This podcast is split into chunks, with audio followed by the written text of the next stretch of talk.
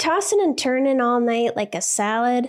It's time to put those sleepless nights to bed for good. Enter Tanasi, my sleep saviors, and they have science to back up their sleep, anxiety, and pain relieving powers. Back in 2016, they invested a $2.5 million grant to Middle Tennessee State University to study the hemp plant. Turns out their special patent pending CBD CBDA formula is twice as effective as CBD alone and can be more effective than over the counter ibuprofen, acetaminophen, and aspirin. So if you're tired of tossing and turning like a rotisserie chicken, then Tanasi's got your back with their range of great products from tinctures to gummies to lotions. Tanasi is my go to when I can't sleep or I have way too much anxiety. I'm so glad that I discovered them. So go to tanasi.com and use the code POWER to get 25% off your order. That's tanasi.com, T A N A S I, to get 25% off your first order with the promo code POWER. Are you tired of your digestive system feeling like a circus act gone wrong? Introducing Ritual's 3 in 1 gut superhero, Synbiotic Plus, a probiotic, prebiotic, and postbiotic all rolled into one. And with 25% off with the code POWER, there's no better time to check out Ritual. Let's break it down. Probiotics are like the cool kids at the gut party, keeping everything in check and making sure the good vibes are flowing. Prebiotics are their wingmen, fueling the party with all the right snacks to keep the good bacteria thriving. And postbiotics, well, they're like the cleanup crew, sweeping away the mess and leaving your gut feeling fresh and fabulous. So say goodbye to the gut drama and remember, there's no more shame in your gut game. Synbiotic Plus and Ritual are here to celebrate, not hide your insides. Get 25% off your first month for a limited time at ritual.com slash power.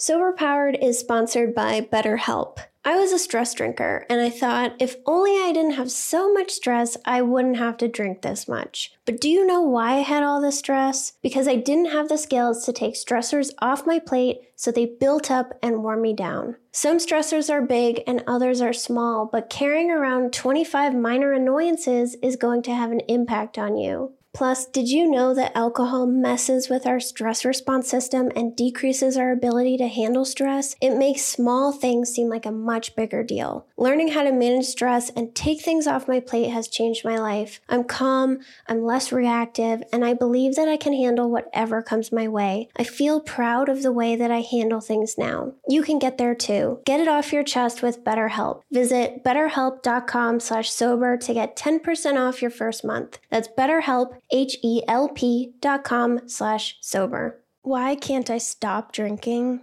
once I start? Have you ever wondered this? Or beat yourself up for not having enough self control. There's a pathway in the brain called the go no go pathway, and I've been wanting to talk about it for a long time, but haven't found the right info until now. When you want to make a decision, like say you want to moderate and stop after two drinks, the go no go decision making pathway in your brain does its thing, and you either continue on drinking which is the go path, or you stop, which is the no go path. In this episode, you'll learn more about your off switch, where things can go wrong to weaken your off switch, and what to do if you're in the situation where you can't stop drinking once you start. So let's dig in.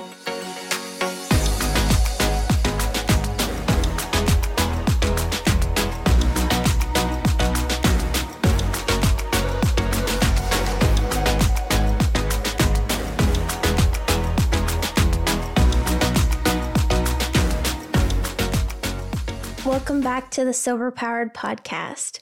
I'm Jill, and today we are talking about the off switch. Maybe you had an off switch and then one day you realized it just disappeared. It's not because you're a loser, it's because heavy drinking changes the brain, especially when you have repeated cycles of heavy drinking and withdrawal. The dorsomedial striatum, or DMS, receives input from the prefrontal cortex and is involved in goal directed action control and flexible thinking. Goal directed behavior is being able to resist instant gratification choices because you know it will be better for future you. When we drink all the time, we're sacrificing future us for in the moment us. The dorsolateral striatum, or DLS, is involved in habitual or automatic behaviors. We talked a lot more about these areas of the brain in episode 117 if you want to hear more, but the reason I'm reminding you of them is because the DMS, or the one that's involved in goal directed behavior and flexible thinking, also seems to be the location of your off switch. Cognitive flexibility is important because how flexible our minds are determines how able we are to detect errors and correct them. Studies have found that people with alcohol use disorder have a compromised ability to detect errors in their behavior and adapt, which makes complete sense because we keep drinking and expecting a different result when we've had the same result consistently for years. I talked about flexibility more in depth in episode 97, by the way. There are two types of dopamine neurons in the DMS the one that's involved in goal directed behavior and flexible thinking, and those are D1 and D2 neurons. And remember, a dopamine receptor is where dopamine binds and then transmits some kind of message. So, an example is alcohol stimulates GABA receptors. So, this transmits the message to slow down brain activity and that's why you believe alcohol relaxes you. The D1 neurons are part of the go pathway in the brain, and the D2 neurons are part of the no go pathway in the brain. This is part of the decision making process, or the go no go process. Your brain decides if it should do something or not do it. So continue drinking or stop drinking. When the D2 neurons get activated, it tells you to wait, stop, or do nothing. When D1 neurons are activated, it tells you to go, go, go, have another drink. One more drink will always be better. So the D2 neurons are the good ones. Those are the ones that we want. Those are your off switch. A 2016 study published in Biological Psychiatry found that when we drink, a lot of the D2 neurons become deactivated, meaning the no go pathway gets weakened and the off switch starts to disappear. Loss of control is one of the earliest signs of addiction, and the D2 neurons become deactivated even in people who aren't addicted yet. Loss of control is like the gateway to addiction.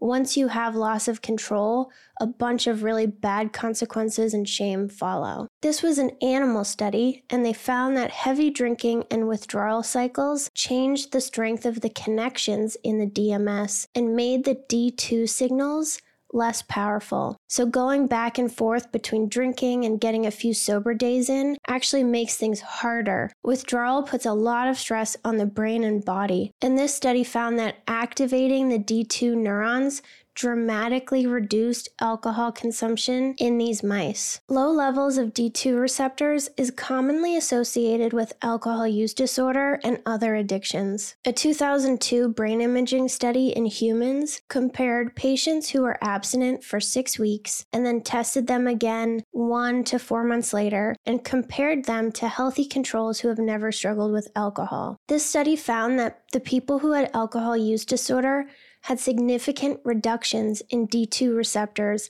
and that it did not improve when they checked them again months later. The researchers suggest that this could be a pre existing issue in problem drinkers and something that puts us more at risk for developing an addiction. I never really had much of an off switch, so I think that research is very interesting. Maybe I went into drinking with less of the no go neurons, and my brain never really got this message to stop. Stopping just never seemed like something that crossed my mind, really. This is also why I believe that you can't learn to moderate. So go listen to episode 99 because I explain the pathways in the brain that form when we rely on alcohol for so many years. But your lack of off switch is not your choice.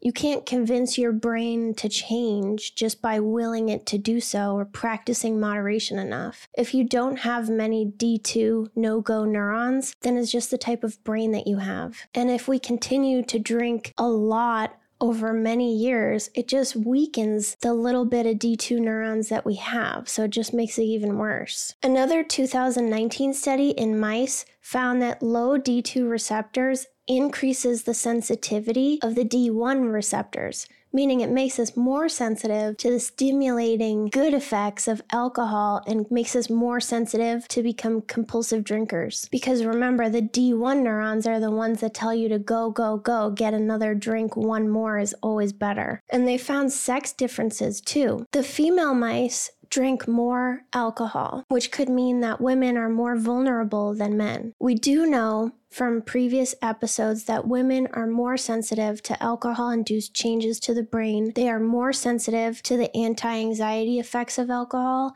and women don't process alcohol as well as men. So we're more likely to develop health problems. Women will also prefer to drink alone and drink to avoid or cope, so this increases the risk of developing a problem too. So in that study, they found that for all mice that had low D2 receptors, the female mice ended up drinking drinking more alcohol. Other studies have found that having less D2 receptors also increases the severity of your cravings for alcohol. A really interesting human study from 2005, published in Alcoholism Clinical and Experimental Research, gave participants an IV infusion of alcohol, which was designed to give them a bit of a buzz but not enough to be legally drunk. What they found was that the more D2 receptors that someone had, the more they reported feeling drunk from the alcohol infusion. So at first you might be like, isn't that backwards? But no, having less D2 receptors may mean that you require more alcohol to feel an effect from it. And the more alcohol you need, the greater the risk of developing a problem. So, the conclusion from these studies is that we might have a deficient dopamine reward pathway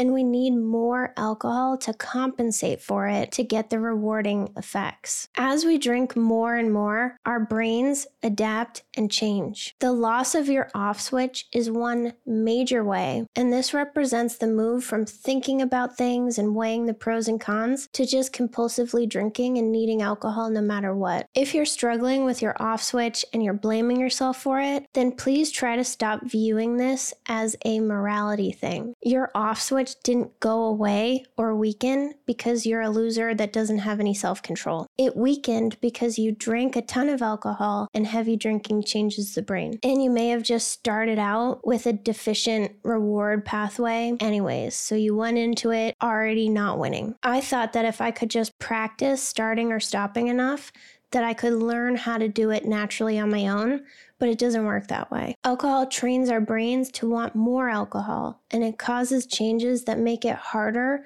to get out of the loop. It prevents us from thinking clearly and learning from our experiences, and it keeps us stuck in the cycle where we keep believing it's going to be different this time. My goal with this podcast is for you to see your drinking as a thing to study not as who you are. I hope that when you think about your lack of off switch, you can imagine these tiny, puny, weak D2 neurons that are struggling to tell you, please stop. This is way too much alcohol. But your D1 neurons are big, strong bullies and overpower those puny little D2s. It has nothing to do with your character or your inner strength. And this doesn't mean that you get a free pass and you can keep blowing up your life and your loved one's life with alcohol just because it's your fault. This just means that you didn't choose this, and this isn't something that only happens to losers.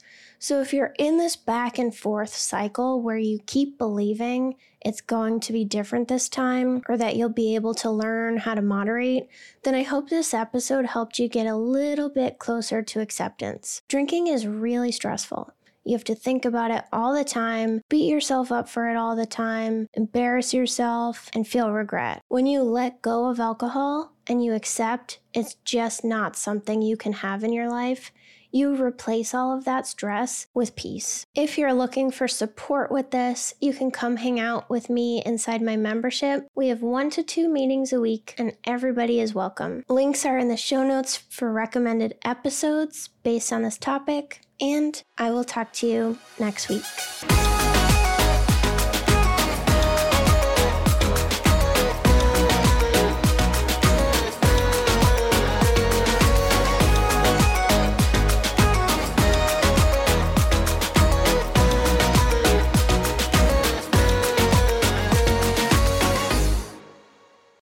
I'm Madeline, and I'm the host of the Happiest Sober podcast.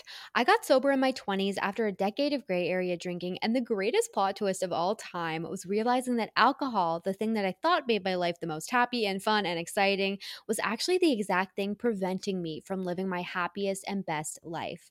My mom is 40 years sober, and she joins me on my podcast very often. I like to call her my part time co host, and I also bring you solo episodes where I share my top tips, tricks, and mindset shifts in sobriety, and lots of how to's for navigating all the things sober, from weddings to parties to holidays to bachelorette parties to trips. I'm also joined by so many guests who come on and share their sober stories, and they're all so, so inspiring.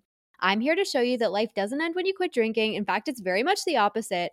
And no matter what your relationship was with alcohol, life can be the absolute happiest when you're sober. New episodes come out every Tuesday. You can listen to Happiest Sober podcast wherever you get your podcasts.